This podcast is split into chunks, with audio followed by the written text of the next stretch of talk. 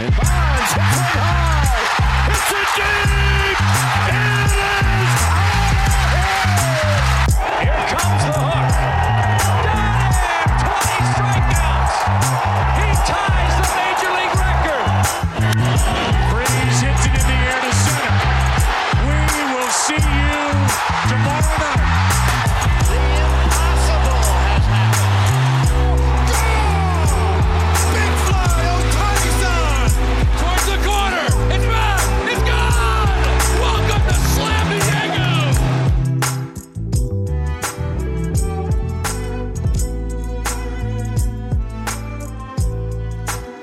Wednesday, November 22nd, on the Just Baseball Show. It's a day before Thanksgiving. We've had a little bit of a crowded podcast schedule. I'm currently in Pittsburgh. Aram's been bouncing around traveling. Jack is in the Dominican Republic. So we were recording this Wednesday afternoon. So apologies for, you know, not getting as many episodes out. This might be our last episode of the week, but post Thanksgiving, it will be full schedule ahead and we have a loaded show for you here. We're going to talk about a couple of storylines. The Cardinals added two pitchers. We talked about Lance Lynn a little bit, but adding Kyle Gibson. We're also going to talk about the Padres hiring new manager Mike Shildt and breakout hitters of the 2022 or 2023. It's the offseason. I have no idea what I'm talking about. That's Aram Leighton. I'm Peter Appel, and it's all brought to you by BetMGM, the king of sportsbooks. Use promo code JustBaseball when you sign up and deposit into your newly created account. Download the BetMGM sports app on iOS or Android, or visit BetMGM.com. Place your first bet offer and receive up to $1,500 back in bonus bets if it loses. And if that bet does lose, your bonus bets will be available once the wager is settled. Gambling problem? Call or text 1-800-GAMBLER. Must be 21 or older, and terms and conditions apply. Aram, we got a lot to get going, so no need to dilly dally. No need to catch up. Let's just talk baseball. You down? Yeah, yeah, yeah. No, no small talk on the open here. Uh, I will say I, I'm I'm excited to get into these these hitters. Uh, I think there's a lot of different players that we could have discussed, and, and we'll get into that in a second. But I think it's really funny that we get to lead off with you know you guys were talking about underrated pitchers, breakout pitchers, all that good stuff, and the Cardinals go with two guys that I think are the least likely to be on that list next year. I think they could put together, you know, a serviceable season, but you were just talking about it before we hit record. Like, what does this rotation look like as of right now? And it's what if you look at Fangraphs roster resource: Miles Mikolas, Kyle Gibson, Lance Lynn, Steven Matz, Dakota Hudson, Zach Thompson. You you throw somebody in there, it doesn't really matter. To me, like I get trying to fill out the rotation. I don't think Gibson's a bad ad because they literally do need five bodies there. You're not going to get five aces, right? You're, it's just not realistic. But to me, this move kind of screams either one of two things. One is a great thing, one is a terrible thing. The great thing is, okay, they're going to go get their ace now. And whether that's a Glasnow, whether that's a Yamamoto, whether that's somebody else, that remains to be seen. But the other side of it could be, oh, they're pulling an Orioles or they're pulling a Cardinals all over again. Like last year, we are kind of waiting for them to do it. They've acknowledged that they needed to address the pitching. I hope they don't think that this is what that is. Yeah. And John Mozeliak sat down with Katie Woo of The Athletic, and he said that he felt considerable pressure to shore up depth early. He said he was identifying individuals that really wanted to be in St. Louis. He thinks that if he didn't sign them now, we would have been left standing. So, Cardinals fans, it's the same story. It's the same story that you've been hearing on the show for the past two and a half years since we were Project the Plate the Cardinals are not aggressive enough in the starting pitching market. And the downfall of the Cardinals over these past couple of seasons have been a lack of starting pitching. Yeah. And they've been interesting in the way that they're going after some of these guys, right? You go after Steven Matz, who doesn't have a history of staying healthy, right? Jack Flaherty, same thing, where it's like these guys are in and out of the rotation. They haven't been able to stick with guys that they can rely on, right? Miles Mikolas has been that guy, but other than him, they needed this depth. And what did they do? They went to go get Kyle Gibson, who's routinely over 170 innings. Lance Yeah. Lynn is also a guy that say whatever you want about the production. He's making his start every fifth day. So I don't hate both of these moves if, Mhm. and it's a big if, it's the same if we keep talking about will they finally make the move? Tyler Glasnow, He has been reported as the most likely pitcher to be traded at this deadline per Ken Rosenthal. He's on the market. Yamamoto on the market. It was reported the the Cardinals were in on Aaron Nola. So and Mozeliak has come out and said before the offseason started that they want to add, and I quote, two and a half to three starters. I think you could qualify Lance Lynn or Kyle Gibson, take your pick as the half. So they've yeah. done the two so far. If they then make the move for a guy like Tyler Glasnow, I'm sitting back and thinking, okay, a rotation with Glasnow, Mikolas, um, Lynn, Gibson it's at least going to make you more competitive than it was last year. Still, is it enough? I don't know, but it makes me much more comfortable going into the season if I'm a Cardinals fan. No doubt. And that's the thing is like it's hard to judge these moves before we find out if they're going to do anything else. And, and, that's the big side of it. I, I, think you hit on a really important point, which is you got to get through the, the, the 162. And uh, we've seen Major League Baseball, especially from a pitching standpoint, and especially with you know some of the rumblings of whether the pitch clock creates more injuries or whatever. It, it's a battle of attrition on the mound, right? It's it's just whoever has the most pitching at the end of the season. So having these guys that, yeah, you can really use as much as possible and eat those innings, even if it's at a four two, four three ERA. Uh, you're you're cool with that if you go get that frontline guy. If they were in on on Nola, and you even imagine that their top offer was 150, 160, or, or whatever it may have been, uh, some said that he was offered more money to, you know, I know Jon Heyman said that he was offered more money uh, to to play with another team, but opted to take a little bit less and stick stick in Philly then I feel like you could almost bridge that gap and, and get to Yamamoto. And maybe that's why they went with these shorter term deals. They could go get a Yamamoto who's going to cost a lot of money, but it's also going to be a long term deal. So you can kind of backload that deal uh, and and have it to where Yamamoto's making a lot of his money when some of these other guys are coming off the books. Right, Goldschmidt's only on the books for a couple more years. Uh, Arenado, yeah, he's he's going to be on the books for a while, but he's not extraordinarily expensive. And then there's some other guys that'll be coming off the books in the coming years as well. Even that you look at the uh, Contreras deal, it's really not that long term if we're looking at a 10 year Yamamoto deal. So they could backload that you know, similar to the way the Padres did with Manny Machado. I think that's why the Cardinals are, are interesting for me is I think they're going to make that splash. There's no way John Mozeliak has not learned his lesson by now, especially when they've said we kind of learned our lesson. And you, you met the two and a half thing is hilarious because I kind of count each of these guys as a half a pitcher. I, or, or would would you count them as eh, would they combine to one and a half? Would you give them 0.75 each? Like I, if they I said they're adding two and a half. I think right now they're at one and a half. I think that's yeah. fair. So my, one pitcher, get one stud, and you got your two and a half. Here's my thing though. The Cardinals are not cash poor.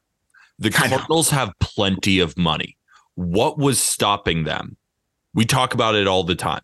They have plenty of offensive prospects. You don't think that they're going to go add offense because that was not the issue for the Cardinals this year. Now, did the Cardinals, you know, in some situations, did they not come up big in the big moments? Of course, like any team does. But we weren't looking at the Cardinals this season and saying, you know what, they need to go add some big time bats. So if they have the money, what was stopping them from potentially getting Kyle Gibson? Okay, that's fine. Depth arm, not a bad move at all and then signing Blake Snell and then trading for Tyler Glasnow, right? They have the offensive prospects to do it. They've been in every big time trade. The Cardinals are always linked to the big time player. So they have the players to trade. They have the money to potentially sign a Blake Snell. And then you could still get Kyle Gibson. He signed a one year, $12 million deal. That's basically nothing. That's like a rounding error to these teams.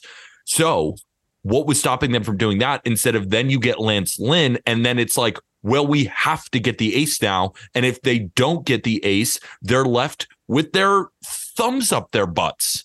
Yeah. Realistically. So I just don't get them playing it safe. And Mozeliak even said he wanted guys who want to be in St. Louis, and that was a big time key for them right? They were trying to identify players who identify with St. Louis. And Lance Lynn, he responded to AJ Pierzynski and he said, I'm an hour and a half from the stadium. I can sleep in my bed every night. And this was said on the Foul Territory show. It was a no brainer for me. Yeah. Okay, I get it. But come on. Money You're talks. the Cardinals. If Blake yeah. Snell offered was offered a big time deal with them, I think he'd identify with St. Louis because Yeah. the money would be there, right? So I I'm just like sick of the Cardinals playing this act like they are the Tampa Bay Rays or that they're this small market team. You are the St. Louis Cardinals. You Yeah. are second in Major League history in World Series championships to the New York Yankees. You are not little brother. You should be Yeah. the prohibitive National League Central champion every single year. And instead, the Cubs are making moves. The Brewers, I don't know, but they're going to win 86 games, even if they had you and me playing on the infield. The Reds are getting better. The Pirates are getting better. And the Cardinals just stick with their ways. And these ways are just not working, Aram. Yeah, and I think that's why they're going to swing for the fences here. They have to. They They have, have to. to, So but we I'm, keep saying they're going to swing for the fences. Like, how many times have we said that? I know, but there's no way you can look at that rotation and say like, okay, that's that's the two and a half we needed. They But looked I'm- at the rotation last year and did the same shit. I know, I know. And then they said, "Oh, all right, we miss, we we kind of misidentified our situation. Let's see." I, I will say that you, you bring up a good point. I hate the I hate the argument of, "Hey, you know, we have guys that might not want to be here. Like we we are specifically targeting guys that want to be here." You know, what's a really easy way to make people want to play for you. Give them a ton of money, like you said with Blake Snell. If you offer them more or close to what all these other other teams are offering, you'll get them. If you're the St. Louis freaking Cardinals, the Marlins, on the other hand, they offered Justin Turner a little bit more money. I don't blame him for going to Boston. Makes a lot more sense. Better fit. I'd rather be there too. But when you look at the St. Louis Cardinals, man, it, it shouldn't be a sell, a tough sell. And I know they're not trying to brand it like that. They're saying they want guys to specifically, you know, fit with the Cardinals and with some of the clubhouse things that they dealt with last year. I get it, but come on. I mean, that's just that's a cop out for a team that you know should be, like you said, spending with with the best of them. And they don't really have any major financial commitments beyond 2025, aside from 27 million to Nolan Arenado, which cuts to 15 in 2027, by the way, and uh, the 18 million a year for Willson Contreras, which is up in 2027. So come on, backload it, go sign somebody big, and and let's watch this team finally get a shot. You know, with with this offensive core that I think is still really fun. Is John Mozeliak just going to waste years of Paul Goldschmidt and Nolan Arenado? Like those windows are not going to be open for that much longer. You got them. You want to win a championship. You have Jordan Walker. You have a lot of good players on offense. All you have to do is shore up the starting rotation. So I think both of us are in the same boat. We're not going to judge them yet. However, it is easy to judge them and seeing the puzzle pieces being put in the exact same place they were last year, the year before that, and every year since John Mozeliak took over as the general manager. You and I, more me, I just get angry about whatever, but I get angry about the Cardinals because it's the same thing over and over again. It's like you don't want to repeat past mistakes. And that's what makes me so upset about the Cardinals. But I'm not going to judge them yet because Tyler Glasnow is a perfect fit with St. Louis. And they still have enough money to even go get a Blake Snell while getting these two guys. So we will see. But the Padres, they made a new hire. They promoted bench coach Mike Shildt to be their new manager after Bob Melvin left to go to the San Francisco Giants. Aram, I was looking at Mike Shildt's managerial record. It's pretty damn good, right? First Well- season with the St. Louis Cardinals, right? He starts late. He goes 41 and 28. Then in 2019, the team goes 91 and 71. Then in the shortened COVID season, goes 30 and 28. Then in 2021, he wins another 90 games with the St. Louis Cardinals. He now has a 559 winning percentage as a manager, but he was ousted because he's old school. And I like Mike Shildt. I like the hire. What say you? I mean, it's similar to the Bob Melvin hire, right? So I think they're they're kind of trying it the same way again, see if he fits a little bit differently and in the same way. Um, I, they loved Melvin. I, it just was kind of a, a circumstantial thing there. So I think it's a good ad. I mean, how many other managers are you going to have that are 252 and 199? I mean, it's a 560 uh, winning percentage there. I, he's obviously done some good things. He's managed some superstar players, and we were always curious as to why things fizzled out and, and he was let go. That was one of the more surprising uh, you know, parting of ways, I think, on the managerial side is we've seen in, in the last few years. So it was kind of only a matter of time before he got another opportunity. And I think he's the right guy for this because he's he's an advocate for his players. We've seen that in the past. He's willing to go out and you know wear it in front of the media, and and I think he's a guy that can kind of handle everything that's going on there in San Diego, and uh, I think has a good feel for the team situation and and the managing of egos there, which is ultimately the most important thing. I don't think it's going to be as much about pushing the buttons, the right buttons with that team. It's more about you know managing the egos and and keeping that clubhouse intact, which you know is is tough when you've got all those different personalities in there. I'm just surprised that you know teams like the Mets or you know, teams like the Angels hiring Ron Washington, but Ron Washington more falls into the same bucket as Mike Shildt, you know, the Astros promoting their bench coach, all these different things. Like I I guess you can make the argument that we'd rather try the new thing than the guy who's been around. I could see that in some specific situations. But in this situation, a guy who has had a winning record every single time he was a manager, but then was let go because of organizational things. Why Shildt wasn't one of the top guys for this job over guys with no experience so far. That's what I, I just don't understand comparing guys like the Mets are hiring the Yankees bench coach with no experience over Mike Shildt, who only has good experience. It's not like he's flamed out and He's had horrible seasons and he's known to be a bad guy, but he's been around for 20 years. No, this is a guy who had four seasons, all with a winning record, but just never got the same look. Yeah, I think the Mets want a guy, you know, with Stearns like a guy that, you know, they can kind of control a little bit and, and have it come from the top. And then we know the Angels will have their their old heads and their and their older managers. But and, how well does that normally work when the general manager basically is just you know, playing. I don't. What's that Pinocchio thing where he's playing the strings? Everyone yeah, I, wish. I, I, wish we knew, like, because if we knew every team that kind of does it and doesn't, I, I think a lot of teams do it with success, and there's there's a balance of it all. But what's interesting with with Shildt is yeah, I, I think he's somebody that just kind of fits what they what they need. I don't think they need anything too complicated here. So I, I like it. I think I think he's the perfect fit for them. And uh, at the end of the day, like they they parted ways over what was cited as philosophical differences and the philosophical differences, whatever those may be. I mean, the Cardinals finished in last last year, so uh, I think uh, whatever Shildt's philosophy was can't be worse. So I, am interested to see what that looks like in in San Diego now with him at the helm. Absolutely. Time for breakout hitters. Let's do it. So I have five American League hitters. Aram has five National League hitters. On the last episode on Monday, Jack and I went through the pitchers, brought up a couple of bullpen arms. And I think it's a little bit easier for pitchers to kind of have that breakout year. Like there's just more of them than on the hitting side, even though, of course, there's more hitters. But Aram, you and I deliberated, right? Should Corbin Carroll make this list? Probably not. Should hmm. Gunnar Henderson make this list? Probably not. Were they breakout hitters because it was their first rookie season? Yes, but that's not really the point of what we're doing here. What we're doing here is identifying players who didn't have much of a track record going into the season and burst out, or more journeyman type, right? Like I'm going to talk about Brent Rooker of the Oakland A's. Yeah right? Is Zach Gelof a guy who was a breakout hitter? Absolutely, but it was such a short sample. We just need to see more. A guy like Brent Rooker, he's been around for a while, and this was more of his breakout season. So it's a perfect guy to get started with. So Brent Rooker of the Oakland Athletics put up a 127 WRC plus.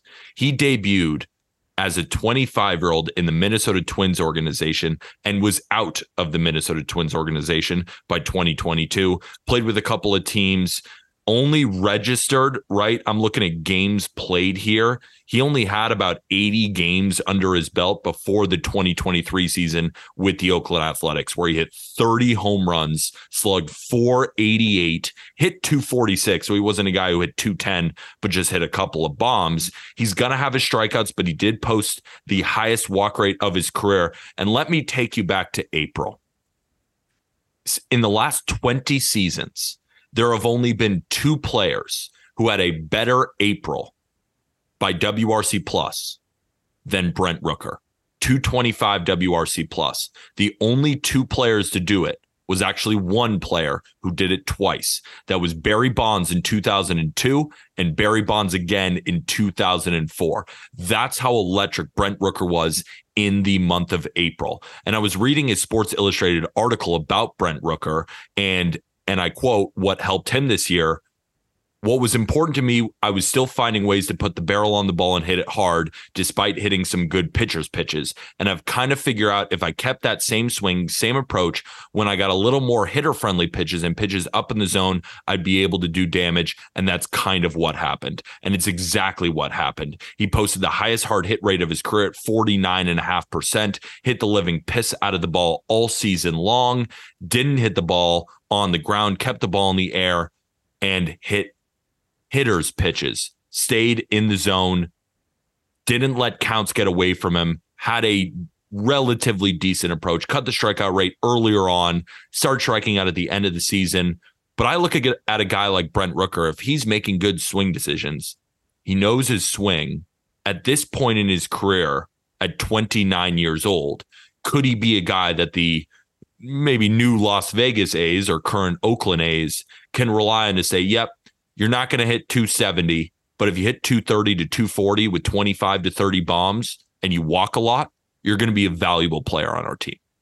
Yeah, I mean, it's funny. What he kind of perfected was, hey, I'm just not going to miss fastballs, and he really didn't. I, breaking balls are still a challenge for him. Uh, 23 of his what 30 home runs came on fastballs, and 312 batting average, 632 slug uh, against fastballs, but you know struggled a little bit. Again, 141 batting average, five homers on breaking balls. But if it's a hanger, you're still able to catch him. What's interesting to me is like that's something that over the course of the year, right? He's playing every day. He played 137 games and the, the league has that scouting report. They adjust, and and he had a little bit of a lull. Uh, they started spinning him more. They started throwing him more heavy fastballs at the bottom of the zone, and then the season progressed, and he made that adjustment back. And we saw down the stretch of the season, he got hot again. And, and, over his final 30 games, had a really nice finish where he hit eight home runs, had an OPS uh, over 850, I think just at 862, and just continued to rake. And that's in a really crappy environment to hit, which is a really important part of it, too. Like that's one of the worst places to hit out there in Oakland. Like the ball just does not fly. And it's also just endless how big and how much space there is out there. So I think add, that side of it is really impressive. Just add a quick point to that too think about it, the pitchers aren't dealing with noise because nobody's there. So they can lock in as well. So you already have a tough hitters environment in terms of the park. And then on top of it, you got a pitcher who is fully locked in against the Oakland A's. But I'm glad you brought up the um, the fact that he went through a little bit of a lull in pre All Star break. 826 OPS hit 16 of his 31 home runs, 30 home runs. But post All Star break, 806 OPS, same batting average, 14 bombs. So the league adjusted to him, started throwing him more breaking balls, and then he adjusted back. That's why I believe that this might be sustainable. Do you, if I set the over under next year on a 115 WRC plus and 25 home runs, would you take the Ooh. over or the under? Hmm. Uh, that's really tough. That's a good one. Remember, WRC plus accounts for the park. So he's, he's yeah. always going to get a little bump by playing in Oakland.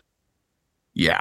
Mm, I'm going to take the over. I'm going to. I think this guy's kind of just figured himself out. Like this is what he's going to be. You got to take the good with the bad, and uh, you're going to get 33% K rate. You're going to get 25 to 30 homers. I'll, I'll take the over, but I think it's going to be right there. Yeah, I think that's a good line. Shout out to me. Let's get up yeah, to your, your great line. First guy. Uh, kind of building off of the same thing you were talking about earlier, where it's like, okay, rookies are all technically breaking out in the major league ranks because it's their first taste of the major leagues.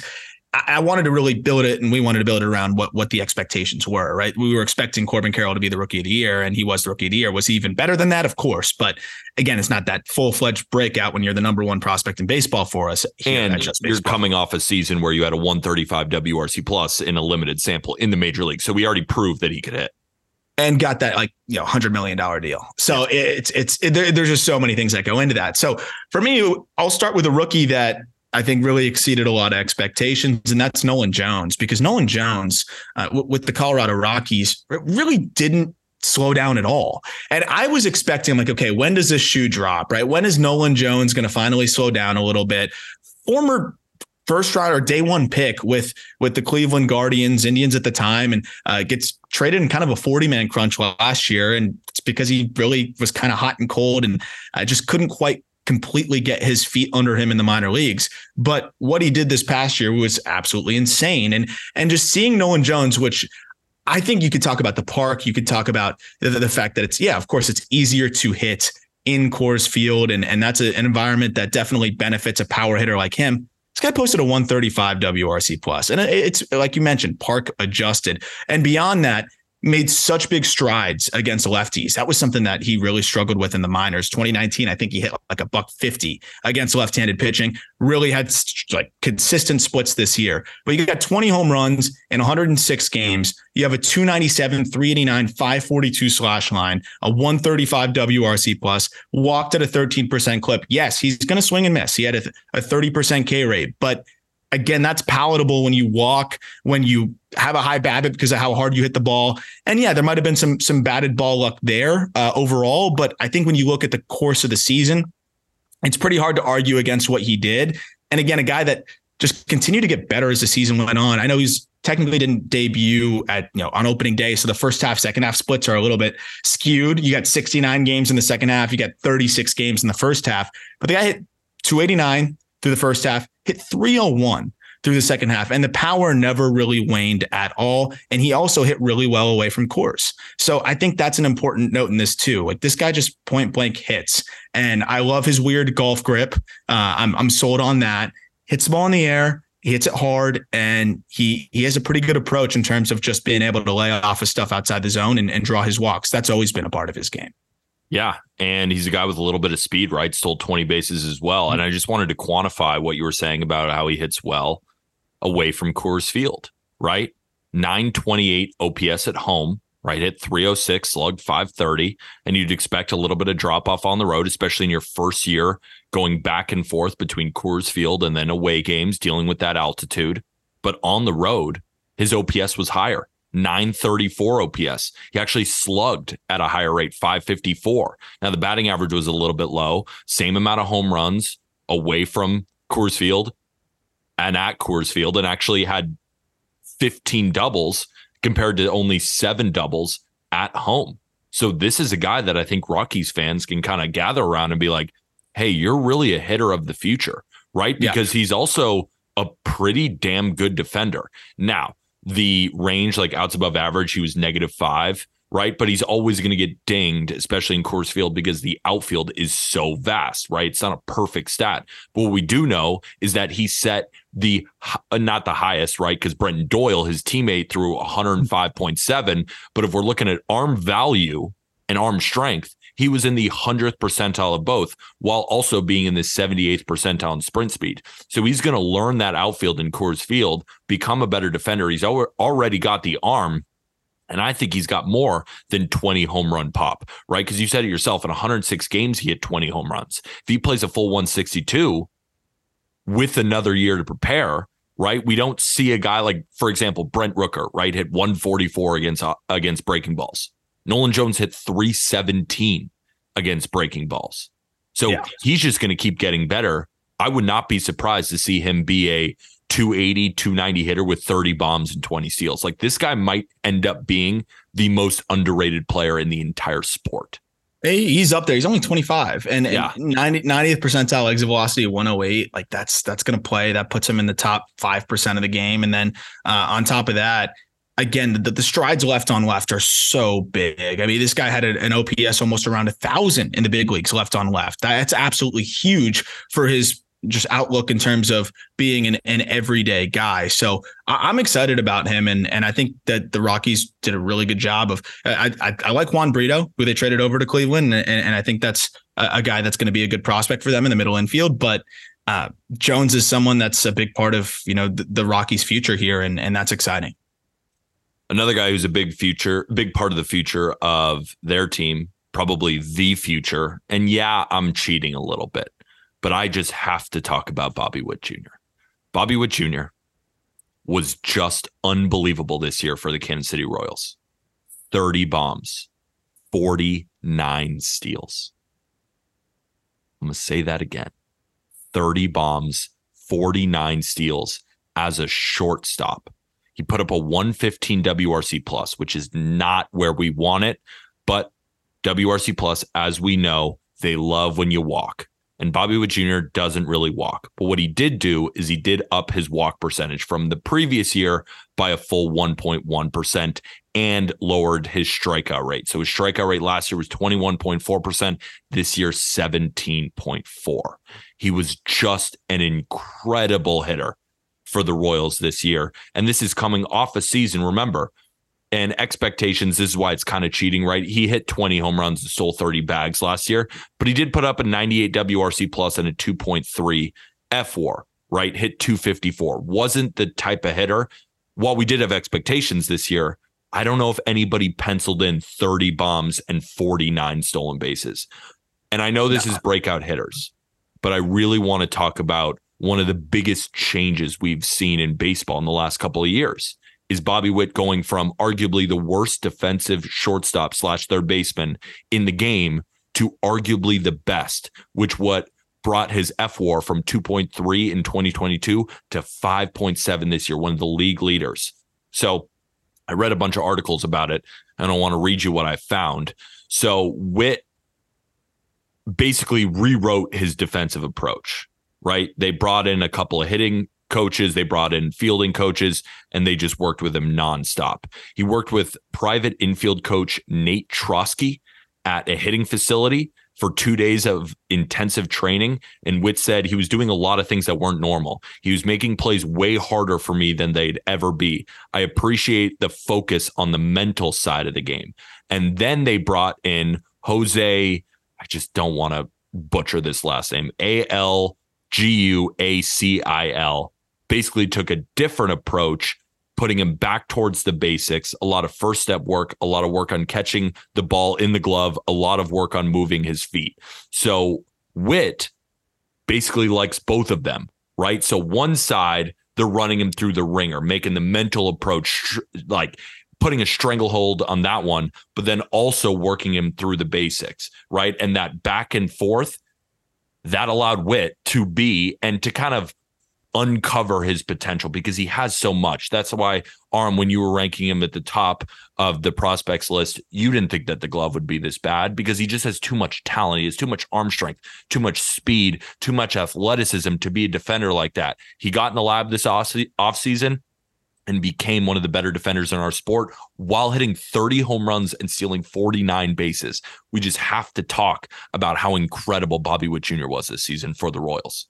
Yeah, and I will say if if we were factoring in defense, I would have definitely had uh, William Contreras on on here as well, um, just in case anybody like sees that and they're like, oh well, what about William? He had a huge jump in fWAR, and it's pretty similar. I think they were almost clones of each other in terms of we saw Contreras rake and and then we're like, okay, well, how's the defense going to come along? And it came along and he turned out, you know, a, a similar type of season. Uh, but with Bobby Witt, I mean, it, it, just seemed like all aspects of the game were clicking for him. And it's it's important to note. I mean, this is a guy that flew through the minor leagues as a high school draftee uh, in in 2020. So I, I think that side of it's really uh, fascinating as well, where it's like he kind of continued his development in the big leagues. Like last year was a or 2022 was a developmental year, and it seems like 2023 was that year where he can really show what he's capable of and, and who he can be. And I still don't even think he's a finished product. Like there's there's more there, but I like him as a breakout guy because he went from young player with exciting tools to guy that I expect a lot of people to be. I think he could be a trendy MVP candidate pick. I know it's going to be hard with the Royals, but I think there's going to be some people that are going to love the plus whatever thousand odds you're going to have from BetMGM that you're going to get on a player that could easily go 40 40 next year with great defense at shortstop. If you do that, you're going to be in the MVP conversation no matter how bad your team is. Absolutely. And the fact that he has played 308 games in two seasons, he's only missed 14 games. And in those 308 games, 50 bombs, 79 steals. This is guy with the new stolen base rules is going to be in the 40 to 50 steal range, maybe more as he gets better. Why can't he? He's one of the fastest players in the sport. He has an argument for the fastest. He's got tons of power, right? We just saw 30 home runs. Why can't he unlock more? Right? When you were doing your original prospect write ups, what was, I guess, the ceiling of power that you thought that Witt could deliver? I think at plus almost plus plus. I think I had plus plus on him. I think I had 70 raw uh, on him. So I mean that's 40 bombs. I mean, if he's 40, 50 with incredible defense, It's not looking impossible. at an eight win player. Yeah. No, and, and that's that's possible. And I mean, imagine if he he just walks last more. year. And if he just Yeah. walks more and he's not striking out anymore. I mean, we're we're on the precipice of one of the best players in our game. Royals fans got to be just ecstatic. Now, the rest of the team, we can talk about it. But you do Yeah. have the best pitcher in baseball in Cole Ragans. And hmm. yeah, I don't know. We'll and see. Vinnie Pasquantino, the goat, coming back off of injury, but yeah, as you mentioned, the walk rate slightly improving, cut the chase rate by five percent. So yeah, as he continues to trend in that direction, I I think he's going to be a problem. and he's going to only be 24 years old next year. Who's your next guy? Next guy is someone that I did not expect to do anything near what he did last year, and I think is a true breakout in every sense. It's TJ Friedl, Cincinnati Reds. I 138 games last year. This dude, hit 18 home runs, which is more than he had hit at any level of the minor leagues previously. But beyond that, a 116 WRC plus. He slashed 279, 352, 467. It's a really unique swing. He starts, you know, open. His hands are up in front of him. It seems like he's almost still loading by the time he's swinging, but he's athletic and he just makes it all work. Played great defense overall too. I know we're not focusing on that, but a 4-4 fWAR is, is always going to be of intrigue. And he swiped 27 bags. I, I think just seeing what Friedl was able to do, considering that he's 28 years old, it was his age 27 season. Uh, we we saw him a couple years in AAA, put up slightly above average numbers. He just kind of seemed like the fourth outfielder type uh, by every stretch. He showed some decent things in 2022. Uh, you know, we saw a 0.6 fWAR in 72 games. He hit 240, uh, but it was just a totally different player in terms of the production. You know, we saw the slugging percentage jump by 30 points. We saw the on base percentage jump by almost 40 points. We saw the batting average jump by uh, 30, 39 points. And then, of course, the more home runs, stolen bases, and better defense. Friedl was an awesome player. 4 4 fWAR, you're taking every day of the week. And I mean, it, it was just really fun to see a guy that I don't think anybody expected anything close to this from uh, do what he did for a team that was one of baseball's most surprising ball clubs. Shout out TJ Friedl got an MVP vote and deserved it at that. Couple of things uh, that I wanted to touch on with TJ Friedl. Against lefties, the dude was one of the best hitters in baseball. Slash 354, 421, 542 with a 963 OPS. Against righties, that did drop to 785. And he was another one of these guys who just took advantage of his home ballpark, Great American Small Park. 926 OPS at home, 724 OPS on the road. And it had a lot to do with the slugging, right? 11 doubles, six triples, 13 bobs at home, 11 doubles, two triples, five home runs on the road. But at worst, and this is why I like TJ Friedl, just wanted to bring those up. He provides a lot of value even when the bat isn't working, right? He's a great base runner. He's a great fielder. He's not going to strike out. He's going to walk enough for it to matter. And then if he can tap into the power, he can get an MVP vote. But even if he doesn't, he can still be a valuable player across the field. That's why I'm a fan of TJ Friedl. Yeah, I mean, we've seen it with the Castellanos splits in Cincinnati and, and some other guys. If you can just be decent on the road, you use 750 OPS on the road, hover around there, and you ball out at home, you're going to finish the year with an OPS over 800. That's exactly what Friedl did. Uh, and, and, I think he's somebody that I, I do wonder how much impact is going to be there long term. And uh, you, you could say that it, there's a question of how how much he can maintain what he did, but batting average on balls in play was not that high for a contact oriented guy at 308 with with good speed. And uh, you know, I, I, honestly just think he's got a feel for being able to find the gaps and then sneak some balls out to the pull side uh, when he gets the opportunity to. He, he's just a savvy hitter at 28 years old, and another one of those like later 20 breakout guys that are always fun and and exciting and easy to root for. My next guy is Jack's favorite player, or at least one of them, Isaac Paredes of hmm. the Tampa Bay Rays. So if we remember, Isaac Paredes was dealt in the Austin Meadows deal, Tigers and Rays, and he was not a good prospect with the Detroit Tigers, or at least he didn't make much of an impact. First two seasons, 2020 shortened season, he only played 34 games. 2021 only played 23 games, posted a negative fWAR in both of them. Now he gets to the Rays and he shows a little bit of life right? The guy only hit 205, but he did walk a ton. He didn't strike out. He had 20 bombs and had a 116 WRC plus. But this is why it was a breakout year. In 2023, Isaac Paredes was one of the best third basemen in Major League Baseball. Put up a 137 WRC plus. The batting average goes from 205 to 250. The slugging goes up 50 points. The OBP goes up 50 points and he hits 11 more home runs, giving him 31 bombs and 98 RBIs while playing solid defense. Now, he's an interesting case, right? Because for a guy with 31 home runs to put up hard hit rate of 28 and a half, that is very, very low, right? So he's a guy you look at quality of contact, ex Woba, wOBA. Did he deserve everything that he got? Maybe not, right? But he has extremely, extremely good plate discipline. He's a guy who's routinely in the 90% zone contact rate. So he makes up for not hitting the ball very hard with excellent swing decisions great plate discipline and waiting for his pitch and also getting the most out of that contact quality while keeping the ball in the air, posting one of the lower ground ball rates at only 31.6%. And when he got a fastball, he did not miss it. Dude slugged 546 against four seamers. And overall, right, wasn't great against breaking balls, but was good against off speed and just waits for his pitch, gets it, knows himself, and had a really great year.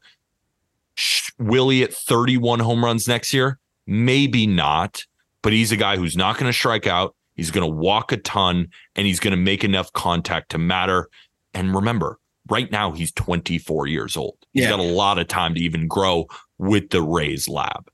Yeah, he could he could tap into a little bit more impact, but to your point about uh, cutting the ground ball rate by 11%, almost a 10.5% is, is absolutely huge. And just somebody that figured out how to squeeze out every drop of that power. If you look at the spray charts, every home run is to the pull side. And, yep. and, a lot of them are like hugging the line down to the pull side. You get the hitters count, you hunt something that you can lift to left field as a righty and you don't miss it. And if you can do that, you can hit more home runs than almost any other player with your exit velocities do. And I don't think that there's a player uh, with anything close to his exit velocities that are hitting 30 home runs, right? He's a 90th percentile of 101. That's actually below uh, yeah. MLB average, and he's hitting 30 plus home runs. Like that's something that you don't really see often. Um, and, and, I think it's a testament to his ability to just backspin baseballs, lean into the pull side, and and leverage his counts well the bat to ball skills, I think, are a really underrated aspect of him, as as you mentioned. I mean, to have the zone contact hovering around 90% is is awesome, especially when you're geared for lift. Most guys that are contact oriented, flat swing, a lot of a lot of line drives, ground balls, all that good stuff. You think of Luis Arraez or somebody like Steven Kwan. With Paredes to have the zone contact the way he does and hit the ball in the air uh, and not miss four seamers while you have a swing that's kind of grooved for lift that's really impressive. And I don't think he's going anywhere anytime soon. 25 doubles as well. Like that, that that's going to play. And I also like too that he's not one of these righties that, you know, just kills lefties and then, but you face more righties, right? And you kind of falter. No, he he had an 860 OPS against right-handed pitching. So it's not a splits issue, right? This isn't just a guy who feasted off some soft tossing lefties, got his numbers up and but overall three days, four days a week when you're facing righties, he's faltering. No, he was good against righties, and he's a guy that the Rays have right now who I'd be excited about. Now, could is an 840 OPS that he put up this year? Is that going to be what he does for the rest of his career? Probably not, but he's going to walk enough and he's going to hit the doubles. And he's, I think he can still maintain a 450 slug. I think the 350 OBP is what we'll see from him at 25 home runs good enough defense, it's a good player, especially at this young of an age. And maybe he exceeds what I'm talking about. Maybe he starts hitting the ball harder. And with those swing decisions, with the great plate discipline, we could see even more. So he's a really exciting guy. No doubt, and I, I, get why Jack Jack loves Paredes, and he had some prospect intrigue back in the day, but you know, uh, just kind of faded and and just didn't quite have that that area of the game that you could really get excited about. All of a sudden, taps into some exciting game power, but a guy that really tapped into some juice this past year, and it was was originally really signed as a defensive guy and has blossomed into a nice bat is, is Ha-Seong Kim. And I know Ha-Seong Kim, if we compare numbers across the board, probably one of the lesser offensive seasons of all the names we're going to talk about here because he finished the year with uh, about a I, I think would say WRC plus about 112, 749 OPS, but just such a big leap for him because I felt like we didn't quite know if he was ever going to be able to provide even even this much offense. And, and it seemed like he might end up being kind of that glove first guy that accumulates war and, and just kind of hits league average. But he did a lot more than that. And, and I thought through some stretches was fantastic and one of their best players. 17 home runs, so ups the home run total by six. The stolen base output was just ridiculous, right? He, more than triples that from 12 to 38. And also walks at a higher clip. Uh, we see him kind of keep the strikeout rate in check despite, you know, tapping into that more power. It went up a couple ticks, but it's not really a big deal. But when you see a jump in batting average, you see a, a jump in slug, and you see a jump in on base percentage, uh, that's going to qualify as a breakout to me. It might not be the most dramatic breakout, but it's a guy that just made these marginal improvements across the board. And you combine all of those, and you get a 4.4 fWAR season, and, and you get a really well rounded output from a guy that hit the ball a little bit harder last year and just seemed to get more comfortable in what was you know his third taste of a big league season and where he's just progressively gotten better. So he's slightly similar to Isaac Paredes in the sense of he gets the most out of the lack of contact quality, right? Another guy, 26.7% hard hit rate, just doesn't hit the ball hard.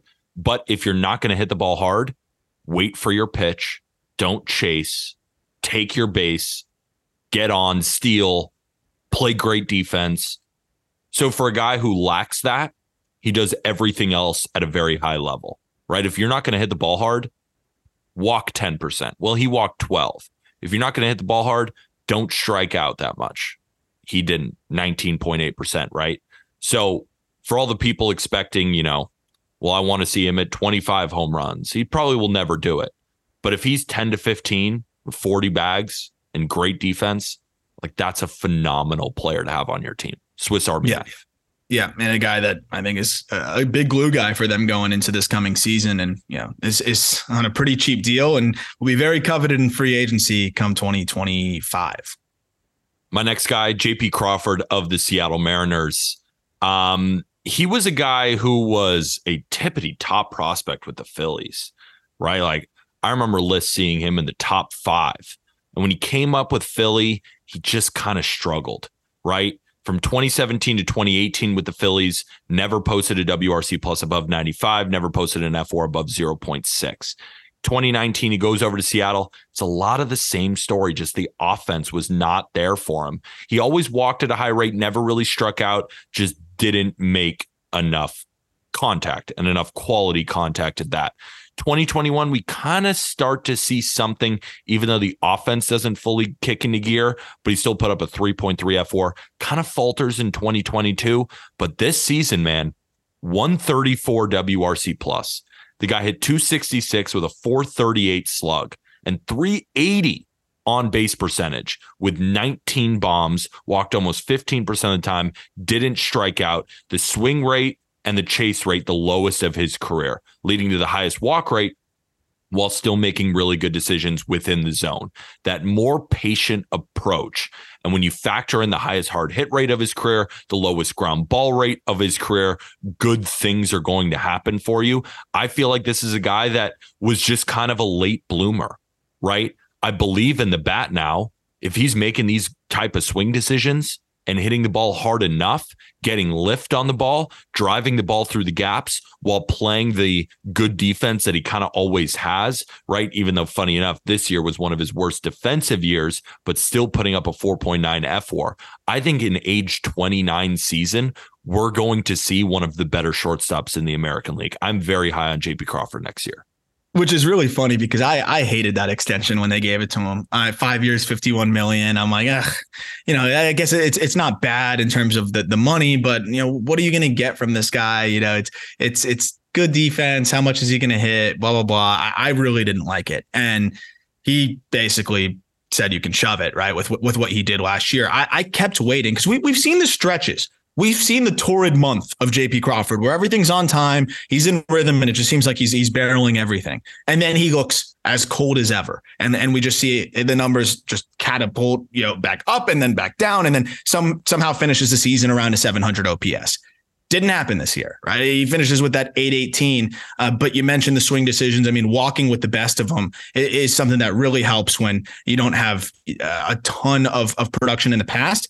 But he also hit the ball pretty hard. He, he snuck out some some solid EVs. You get a 90th percentile of 104. You know, that's a couple ticks above league average. League average is generally around 102. Uh, so, I mean, that's one side of it. He makes plenty of contact. He's above average in that department. And you mentioned the chase rate. I mean, at 18% chase rate, that's among some of the lower figures you're going to see out of an everyday player. So it seems like this guy just put it all together offensively. I know he went and worked with Driveline. I know he went and, and, and tinkered with some things to be able to tap into some more power to the pull side and not lose that adjustability with the swing. And it's exactly what he did. Uh, that was, he was one of the biggest surprises for me this year because I, I never thought he'd have an 800 OPS in him. I'll, I'll be honest. What do you think about him next year? Like I'm pretty high on him. I think he's kind of figured think, it out. And yeah. I think he's just going to get better defense. Like I don't see a year where he puts up negative eight outs above average. Like I just, I think it was a weird year. I yeah, and, and I, there's guys like one of those him. numbers I just can't believe in. So if he's even an average defender with this type of offense, like he is a very very good shortstop yeah, there's guys like that too, where like I just I know he makes all the, the the, plays he needs to make, and if the metrics don't love him, like it's you look year to year, and sometimes they love him, sometimes they don't, sometimes it's positioning. I trust J.P. Crawford's glove, and even if the metrics tell me it's not great, I'm I'm still to think he's he's playing good defense. 881 OPS over his last 70 games. I just he seemed to get better and better as the year went on. I think Crawford's going to be really solid next season. And uh, I, I, think, yeah, like you mentioned, I just kind of found something 35 doubles as well. Like he's just, he's just kind of found what works for him. And that's a, a top 10 shortstop potentially in this game or a little bit better than that. Surprised he doesn't steal bases. Only had two. Wish he stole like 10. yes, 35th percentile sprint speed. Yeah, just kind of a kind of a slow guy. No wonder yeah. the range isn't there. Is that a new narrative? JP Crawford's slow? I mean, he he hasn't had a sprint speed above 50th percentile since 2021. And in 2020, he was below that too. He's never really been that fast, which is interesting. He's also the most like he he's listed at 6'2, 200. Are we sure? ah, he was like 5'10, 180.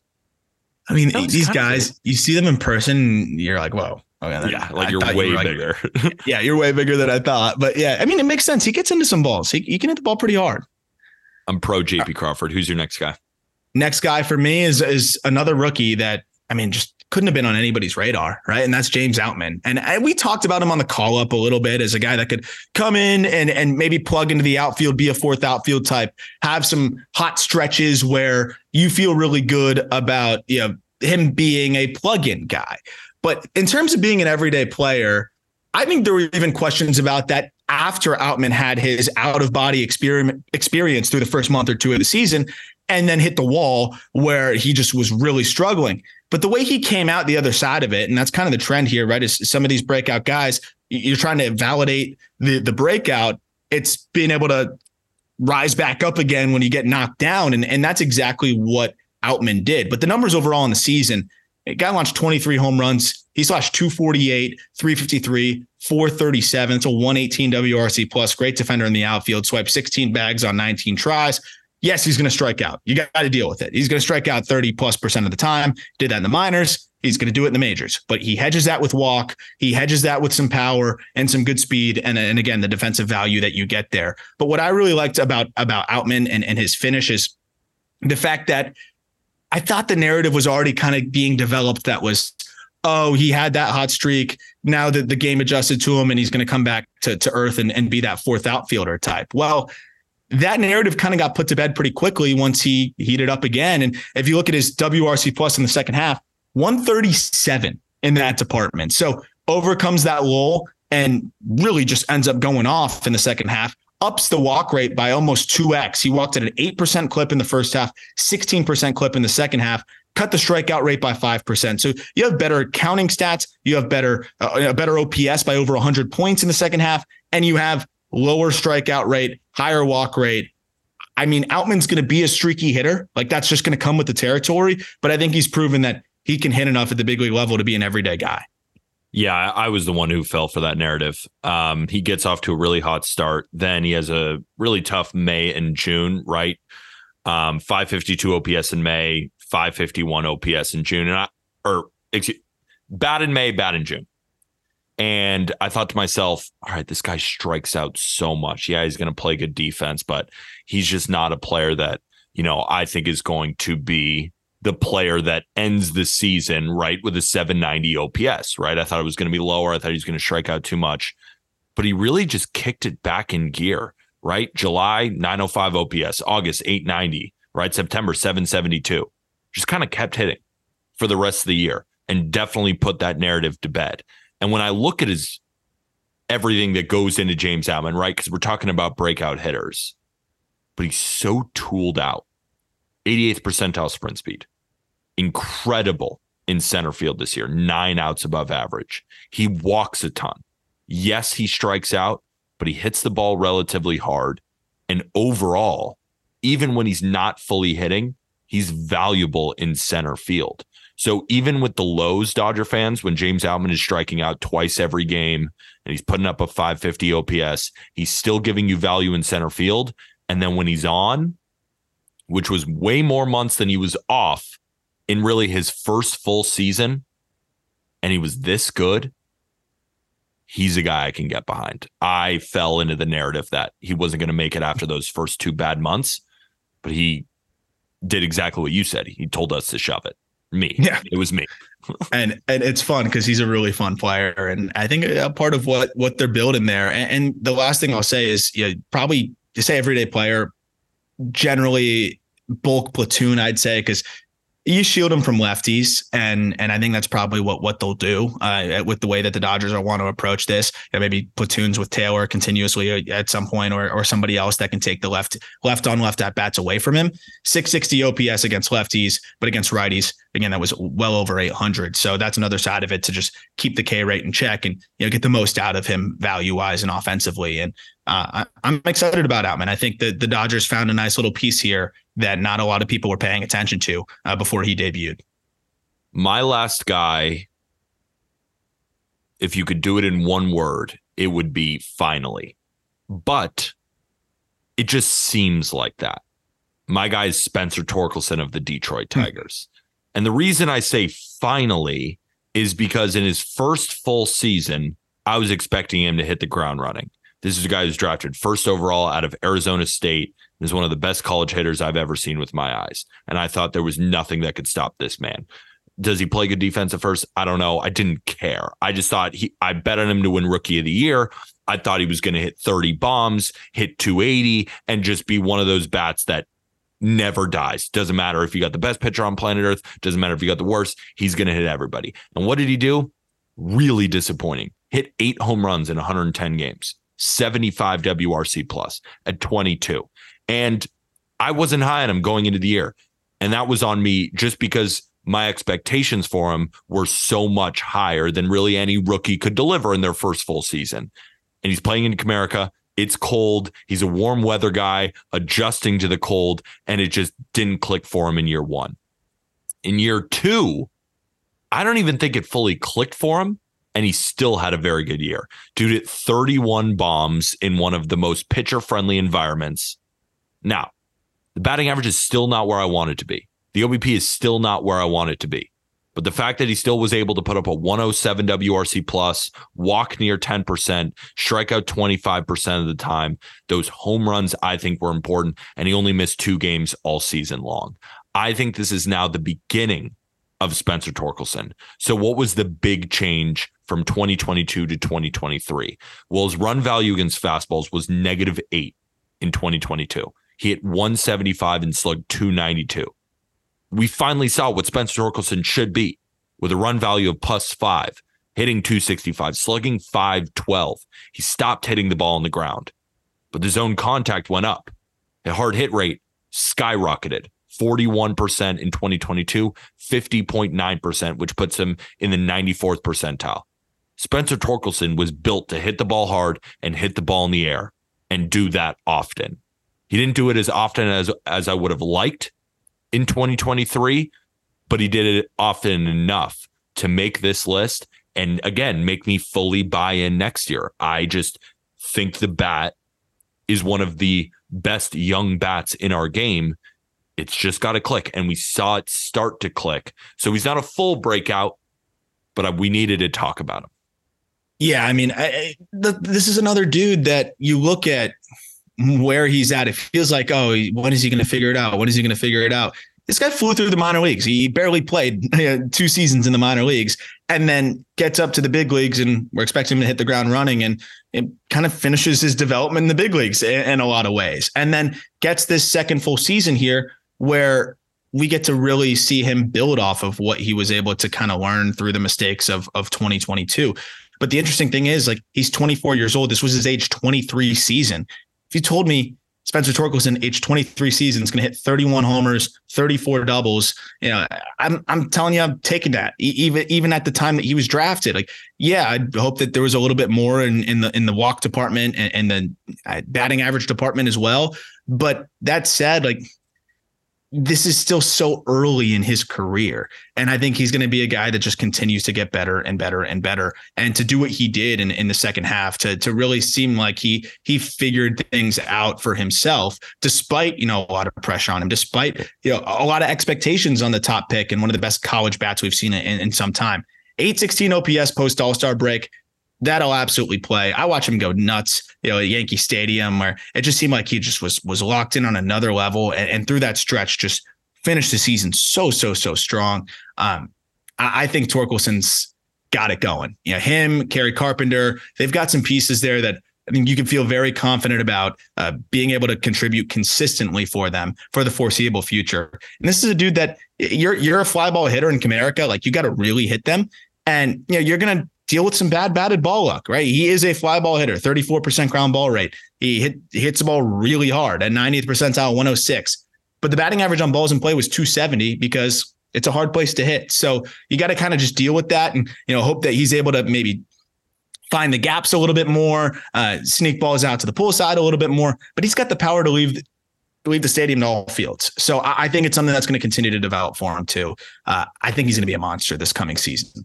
I'm glad you brought up Kerry Carpenter because I wanted to add Kerry Carpenter to this list just because you and I both love watching him hit all season long. But I was like, is did he break out this year or is he just really good all the time? Right. In 2022, 795 OPS, 811 OPS this year. And he's just going to keep getting better. So he didn't qualify as the breakout guy, right? He didn't go from a 75 WRC plus to a 107 and you know, upping the home run totals by 20, right? Kerry Carpenter is just very good. So we're not not including Kerry Carpenter because we don't think that he's a great hitter.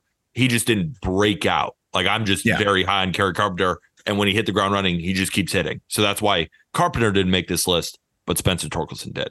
Yeah, yeah, and, and Carpenter, you, you, like you said, kind of in that first stint, set the bar a little bit higher for himself through that stretch. Uh, guy that is kind of a cop out for me in terms of the National League, but I, I, I wanted to include him because he's presently a National League player and his numbers in the National League were way better and just continuously unreal. Jake Burger, Miami Marlins, that's my final breakout guy because what Burger was able to do this year, I, this is someone that even when the Marlins made the trade, I was like, ooh, you know, this is someone that's kind of standing on his head right now. Is he going to be able to keep this going. He's an aggressive hitter who hits the ball as, as hard as anyone. I mean, he absolutely scorches baseballs, but he swings a lot. He doesn't walk. He's super expansive with the approach. I'm like, okay, he might get picked apart eventually. The, the Marlins are buying on a guy that hit 25 home runs in 88 games. Like, is this going to continue? He's hitting 214. Like, those are all the things I'm thinking. Well, in 53 games with the Marlins, after that, works with Brant Brown a little bit, uh, the Marlins hitting coach who actually just left for greener pastures, and was able to kind of rectify the bat to ball department too while not compromising the power. And with the Marlins in 53 games, hits 303, 355, 505 with nine homers in those 53 games. So over the course of the season, you have 34 bombs. You have a slash line of 250, 309, 518 to 828 OPS. And all of a sudden, you're like, this is a really damn good hitter. Is the Marlins' best power. This is Marlins' best power bat by, by a good margin. And honestly, he's becoming a, a really impactful piece for this Marlins team uh, and that they needed really badly. So it was cool to see him have that success kind of break out in the home run department. with Chicago and then with Miami to continue the power output, but also be able to start to hit for average. Uh, that to me is what really, really, really stood out. And I'm I'm excited about Burger. I, I know there's going to be some some streakiness, but he is definitely a stud. And I think the Marlins have have a good one here. If I'm the Marlins, I am 1000% keeping the $5 burger. Jake Burger, when they're in Miami. When he was in Miami this year, just home games, right? 100 plate appearances. Dude slash 385, 445, 93 to give him a 1,033 OPS. Keep the burgers. Keep Jake Burger. With a guy's approach like this arm, like you watched him all second half, it's a lot of boomer busts. Are you leaning next year more towards boom? Like, do you believe in this or little flash in the pan? What do you think? I don't think he's a 300 hitter. Um, but you, I also don't think, don't think he slashes. A, you don't think he slashes 385 in Miami next year? Yeah, I don't. I don't know if if the Arraez effect rubbed off on him. To I don't think it's permanent. But I will say, I mean, I think when you hit the ball as hard as he does, and, and you continue to just get better and better and better as the season went on, and, and they were playing some you know high stakes games down the stretch, and just I mean, this is a dude that 90th percentile. I'm going to cite it one more time, but this is one of the best figures in the sport 111 miles per hour. I mean, that puts you in in in the boat with yeah within shouting distance of Aaron Judge and you know a, a, healthy Giancarlo Stanton and like some of the top top top top power bats in the game. So I mean, when you hit the ball that hard, you're just I just feel like your floor is elevated and then continue to cut down on the chase. That's that's my one big concern though. Guy swings way too much. The chase rate of 38% this year. And yeah, yeah, it went down a little bit as the year went on but that's something that he definitely needs to to kind of cut down on. But the bat to ball getting better as the season progressed when he was a guy that teams were game planning for, you know, a little bit more. I think that's really encouraging. I I, I think he's going to be a little streaky, but I, I think it'd be shocking if he doesn't hit 30 home runs next year, just because it just seems like that's that's at least the, the floor for him. I don't know what the average or the OBP is going to be, but I know that he's going to hit 30 home runs. And I do think that he's made strides in the batting average and OBP department to eh, be at least serviceable in those areas as well. 34 home runs. He had more yeah. home runs than walks. Yeah, that's that's a crazy stat. Like that can't happen when you're a power bat. Like I that's my only concern. But that's something that's generally easier to improve, right? It, it just it, cutting down, shrinking the zone a bit. I think the fact that he was that aggressive and and still kept the strikeout rate at 27 and a half percent is is pretty impressive. just, it actually is pretty impressive. Just just cut down the chase. And if he does that, I I think he could be he could be a scary, scary hitter. Because we I mean, he's also a first round pick, right? Drafted out of Missouri State, 11th overall in the 2017 draft. This guy was always known for hitting, and he goes over to the Marlins and he still hit, right? 23 home runs or 25 home runs with the Chicago White Sox. Yeah, he hit 25 of his 34 with Chicago, then comes over to Miami. Not an easy park to hit in, and still crushes nine in a limited sample. So those are the 10 breakout hitters. Of course, if your guy didn't make this list, because he didn't break out. We were perfect. A perfect there's a bunch of breakout. There's guys. a bunch of breakout guys. As you know, let us know in the YouTube comments. This will probably be our last episode of the week. Jack, it's hard to get him locked down in the Dominican Republic. Aram's traveling, I'm traveling. We'll be back on our normal schedule three days a week next week after Thanksgiving. I hope everybody has a great Thanksgiving. And in the meantime, why not subscribe to YouTube? Why not? Why not? Big red button. It's free. You can like videos, comment videos. You can watch all of our interactions on video. But if you're listening on Spotify and Apple Podcasts, we really, really, ugh, we really, really appreciate you if you could leave five stars, maybe even a written review, and then get yourself some just baseball merch. Like, why not? What's stopping you, right? Sick merch. It's all in the episode description. That's all. I'm, I'm Peter. Have a great Thanksgiving. And with that, thank you, everybody.